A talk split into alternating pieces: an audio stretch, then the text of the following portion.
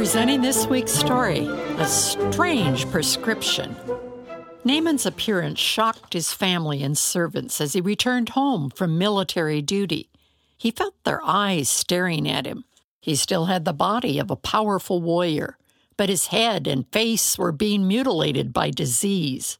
Bald, scaly spots had replaced much of his thick black hair. His eyebrows had become small patches surrounded with unnaturally white skin. He heard his son ask, Mother, what's wrong with father? Son, he has leprosy. Will King Ben Hadad replace father with a new commander? Not yet. Your father is a great leader. He has led our troops in many victories and is greatly admired by the king. In Syria, lepers can keep their jobs as long as they physically can handle their responsibilities. We don't know how much longer Father will be able to command the Syrian military. That evening, Naaman's wife said to him, Please hear me carefully. The new slave girl from Israel told me today there is a prophet named Elisha in my country of Israel who could heal my master's leprosy. I wish master would go to him. My husband, I want you to ask the king to let you travel to this prophet. Naaman thought, I feel that my strength is leaving me. If there is any possibility of being healed, I will seek it.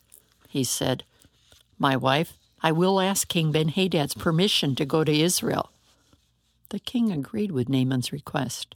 Before you see this Israelite prophet, take my letter of introduction to Israel's king. Soon Naaman and his staff officers traveled to Israel with horses and chariots, taking gifts of clothing, gold, and silver for the prophet. When Naaman handed King Joram the letter of introduction, the king read it and abruptly left the room. King Joram was frantic. He ripped at his clothes and shouted, Why does King Ben Hadad send me a message that reads, With this letter I present my servant Naaman. I want you to heal him. How am I to heal Naaman? Ben Hadad wants an excuse to send his military forces against Israel. Elisha the prophet heard of the king's distress. Joram did not know what to do. Elisha knew King Joram cared nothing for God's prophets or asking for God's help. Elisha sent King Joram this message Tell Naaman to come to me he will learn that there is a true prophet in Israel. When Naaman went to Elisha's home, he was not invited inside. Jewish laws forbade contact with lepers.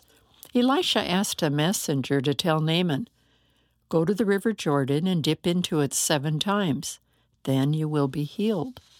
Naaman was enraged. I thought this prophet would come out of his home and meet me. He could have waved his hand over me and called on his God to heal me. If I want to wash myself, I'll do it in one of the rivers in my own country.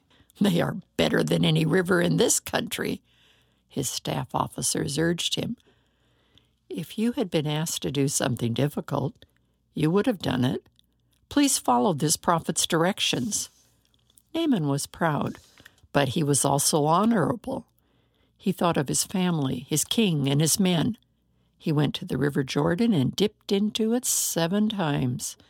As he stepped from the river, his flesh was as smooth and healthy as a young child's.